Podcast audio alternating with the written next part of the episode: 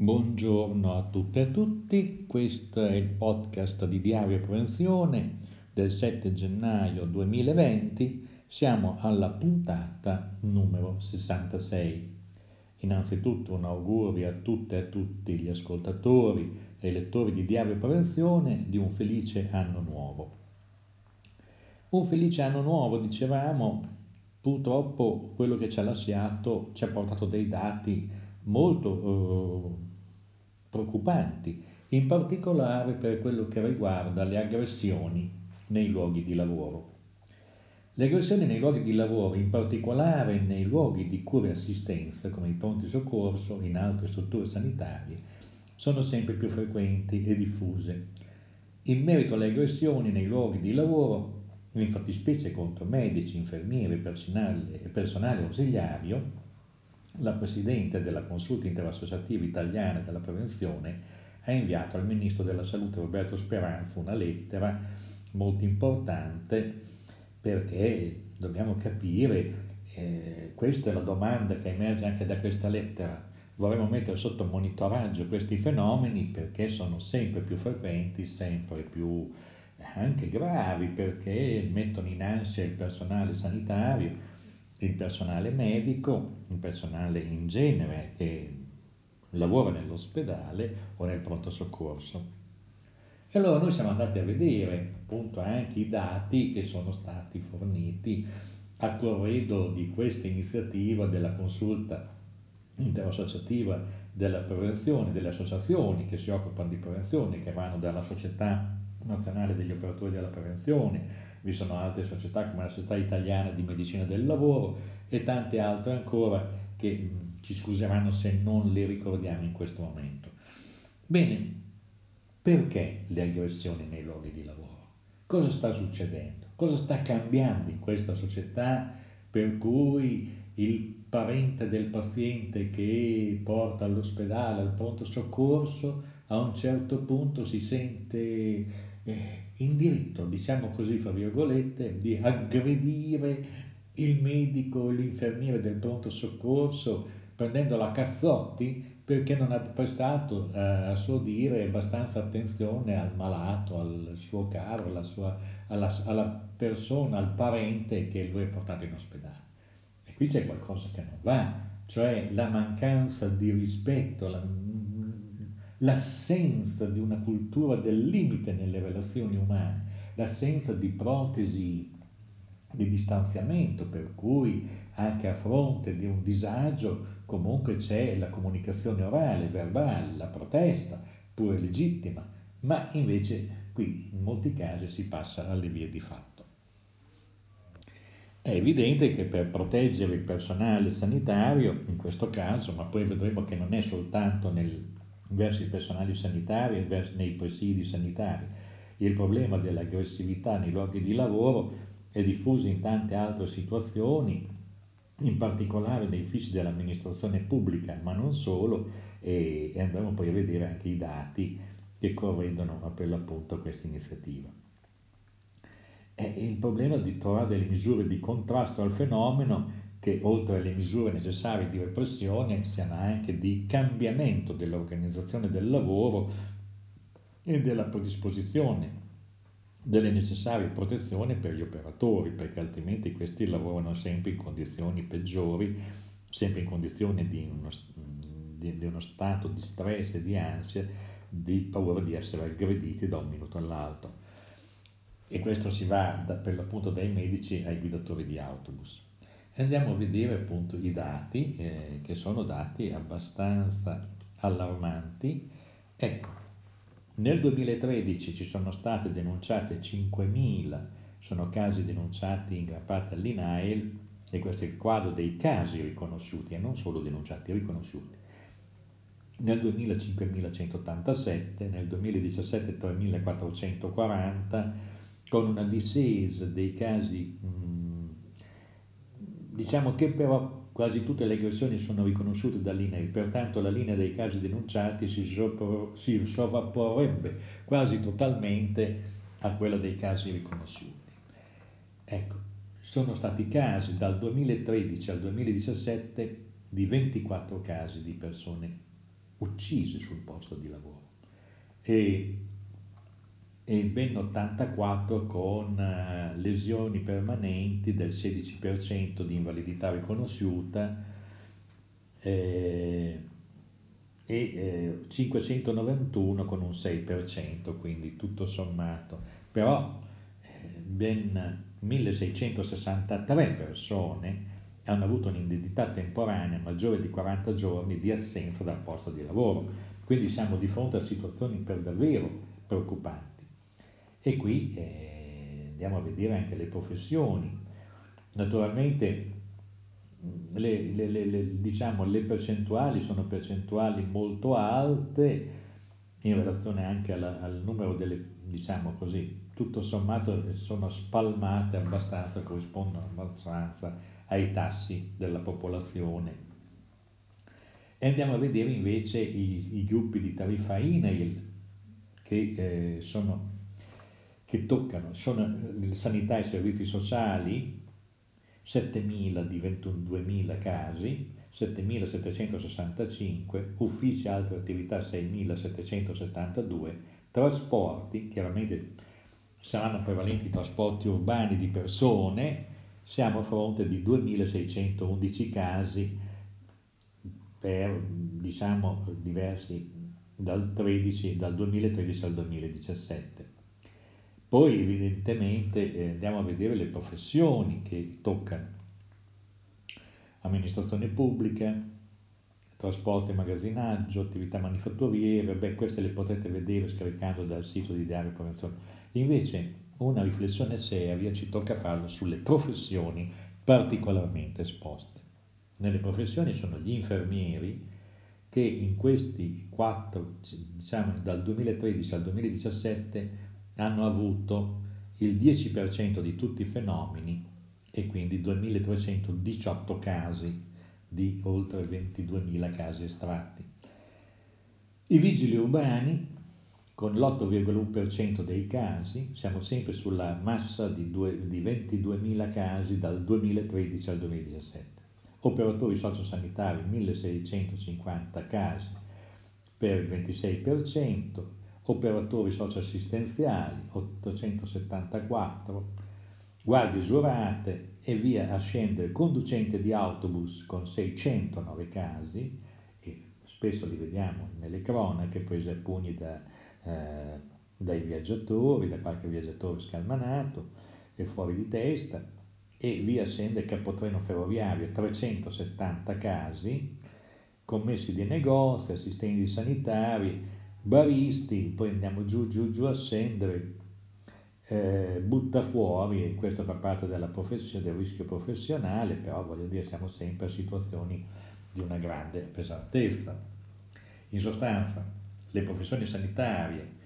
subiscono più del 25% delle aggressioni di cui parliamo, quindi siamo di fronte a una situazione estremamente grave. Cosa vuol dire questo? È chiaro che occorre un, un intervento diciamo così, molto complesso e articolato, un progetto molto complesso e articolato per settori, per comparti, perché non è lo stesso quello dei trasporti rispetto a quello della sanità. Sono situazioni ed esigenze diverse, contesti organizzativi diversi che vanno studiati ad hoc. Certamente nei pronti soccorso bisogna che vi sia una predisposizione di protezione del personale e un sistema che in qualche misura frapponga qualche barriera tra l'utenza, chi accompagna l'utente, il paziente e, eh, la, eh, e gli operatori della struttura, perché questi non possono lavorare in una condizione di stress continuativo. Andiamo poi a vedere altre figure, cioè i vigili urbani, anche questi hanno un'esposizione professionale abbastanza conclamata, ma il che non vuol dire che devono essere presi a pugni, per carità, qui siamo di fronte effettivamente a un cambio antropologico dei comportamenti delle persone. Quindi se non vi è una grossa operazione culturale tesa a cambiare il, proprio il valore delle proprie azioni, a disincentivare, a rendere socialmente riprovevole che qualcuno aggredisca anche solo a parole un funzionario pubblico o un operatore sanitario, ma che vi siano ovviamente anche sanzioni adeguate, è evidente che da questi dati non torniamo indietro. Quindi è evidente che da una parte repressione, dall'altra parte quella che se più gridi e meno ottieni. Cioè ci deve essere un'equazione di disincentivo in qualche misura da questi comportamenti estremamente eh, negativi.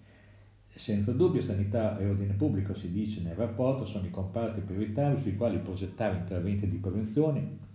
ma nello stesso tempo le analisi proposte portano a pensare che le stesse percentuali di rischio dovrebbero essere commisurate a percentuali simili di investimenti di sicurezza. Fatte 100 le risorse disponibili, almeno il 25% dovrebbe essere destinato alla sanità, altrettanto all'ordine pubblico, a seguire i trasporti pubblici e agli addetti agli uffici degli enti pubblici allora rimane aperto il problema di come conoscere, affrontare e prevenire, ci dice nel documento, la grande massa di eventi dei quali gli infortuni appena analizzati rappresentano solo la punta dell'iceberg. Sicuramente bisognerebbe istituire e definire procedure standardizzate di segnalazioni interne anche senza denuncia di infortuni. Queste potrebbero essere trattate come segnalazioni di eventi near miss, cioè di mancati incidenti, di mancate eh, ed essere indagati da specifici osservatori che dovrebbero essere istituite nelle aziende in cui la valutazione dei rischi ha evidenziato il rischio specifico. Poi dati che poi dovrebbero confluire nell'osservatorio nazionale in via di eh, istituzione perché è chiaro che c'è la necessità di mettere un controllo su queste cose. Abbiamo parecchi minuti, abbiamo, perché in effetti il problema emergente è molto pericoloso, è una situazione sulla quale deve intervenire il governo, debbono intervenire le regioni per quanto di competenza, per quanto riguarda la sanità, debbono intervenire in forma coordinata perché gli operatori pubblici non siano esposti a questo rischio eh, diretto di subire delle lesioni a livello fisico, ma anche a livello psicologico di non subire continuamente le pressioni, eh, le minacce, anche solo a livello verbale, che creano una situazione per davvero non solo disagiata ma patogena rispetto al proprio lavoro. Ecco, andiamo oltre. Vediamo ora segnalato il collega di lavoro del futuro, abbiamo tratto dal sito repertoriosalute.it questo testo molto interessante, è il testo di un rapporto commissionato da un'azienda che produce macchine automazione per uffici inglese, l'autore è Williams Ian ed è stata pubblicata nel giugno del 2019 e sostanzialmente quello che viene fuori è un'immagine del pericolo, dei rischi a cui è esposto, in particolare è che cosa il, l'impiegato, il classico impiegato dell'ufficio. Troppe ore seduto in posizione obbligata eh, a lavorare a computer, a macchine, un indebolimento del proprio fisico perché non non è portato a fare attività fisica, quindi abbiamo un impiegato in previsione, almeno da quel che si legge dal rapporto, che sarà sempre un po' obeso, anzi decisamente obeso, perché mangia molto in fretta, e evidente pericoli sedentari, malattie sedentarie, muscoli più deboli, posture dolore e poi con tutta una serie di disturbi mentali che derivano dalla, dalle caratteristiche del lavoro, dalla pressione che subisce dai colleghi e da quello che è in, molte, in molti casi una forma di mobbing che magari orizzontale gira anche negli stessi uffici. Ecco, mm, diciamo che il, il rapporto va letto perché è un rapporto anche che eh, dà, dà, una specie di eh, rappresentazione della figura dell'impiegato che fa venire in mente eh, Fracchia, il personaggio di Paolo Villaggio, eh, raggiornato all'epoca nostra, al 2020, dal 2020 al 2030, quindi un personaggio un bello, bello rotondo, con le gambette fragili, con un bel panciottino, con tutto scombussolato dal punto di vista cardiocircolatorio, molto irritabile e sostanzialmente una figura eh, che già abbiamo conosciuto nel passato nella, nelle forme della comicità, ma che invece oggi si presenta come una figura problematica sulla quale i progetti di prevenzione debbono nascere progetti di prevenzione per tutelarne la salute. Allora, diciamo, il collega di lavoro del, del futuro e un rapporto sulla salute a lungo termine degli impiegati, commissionato da Ferris, che è questa società inglese, autore William Hygan, pubblicato nel giugno del 2019. Potete scaricare il rapporto da Diario Prevenzione. Chiudiamo questo podcast richiamando un altro articolo abbastanza importante di un fatto che è avvenuto il 21 dicembre 2019 L'ex amministratore delegato di France Telecom è stato condannato per l'ondata di suicidi di dieci anni fa. Quella, che la, eh, quella che è emersa, la sentenza, è la condanna di una strategia aziendale di gestione del personale che ha provocato una tragedia. Ecco, cosa sono i fatti? Una decina d'anni fa la direzione di France Telecom mise in opera piani e programmi per espellere migliaia di persone. Secondo le decisioni prese dalla direzione, 22.000 erano gli esuberi da espellere con strategie di mobbing verticale, molestie morali e umiliazioni programmate dalla direzione aziendale. Queste sono le accuse, no? Eh, queste pratiche aziendali tese a far dimettere i lavoratori consistevano in molestie tese a umiliare le persone, con pressioni continue, con l'assegnazione di compiti impossibili o con l'isolamento senza alcun compito lavorativo con altre angherie studiate e progettate a tavolino per fare pressione perché i lavoratori si dimettessero. Queste pratiche di violenza procurarono all'inizio del 2010-2011 un'epidemia di suicidi tra lavoratori e quadri intermedi. Parliamo sempre di teleconferenze. I suicidi riconosciuti dal tribunale francese come originati dalle molestie morali sono stati 43. Il tribunale francese ha inflitto un anno di carcere, di cui otto mesi con la condizionale a Didier Lombard, amministratore delegato in quell'epoca, con l'accusa di molestie morali istituzionali.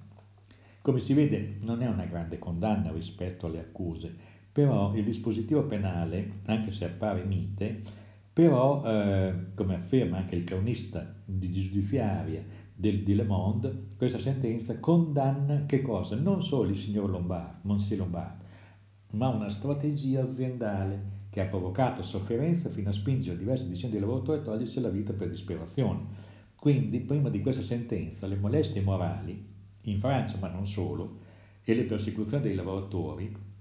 erano considerati reati ascrivibili ad una persona, che poteva essere un diretto superiore, che magari eseguiva gli ordini che venivano dalla, dalla direzione generale, dall'amministratore delegato. E se vi era un processo venivano condannati, gli, volavano gli stracci, cioè gli, esecutori più avvicinati a, alle vittime. Oggi apre da questa sentenza apre un varco perché l'amministratore delegato e il consiglio di amministrazione possono essere chiamati in causa rispetto agli effetti disastrosi derivanti dalle strategie del di gestione del personale. In tanti termini le imprese francesi d'ora in avanti sanno che possono essere condannate fino ai massimi vertici se viene dimostrato il fatto che gli episodi di molestie morali sono parte di una strategia aziendale. Ecco, vedremo se poi nelle varie eh, fasi successive dell'iter processuale questa sentenza eh, resterà in piedi e manterrà questo valore di, diciamo così, di deterrenza rispetto alle direzioni generali, alle direzioni generali e agli amministratori delegati. Bene, con queste notizie e con molte altre che potrete andare a leggere direttamente sul sito Diario Prevenzione, eh, abbiamo dato inizio al primo podcast, alla prima eh, puntata del podcast di Diario Prevenzione del 2020. Ancora una volta auguri a tutti i nostri ascoltatori e ascoltatrici, ai lettori eh, che seguono il sito, e augurando naturalmente un anno felice e di successo anche a livello professionale. Grazie e a risentirci al prossimo.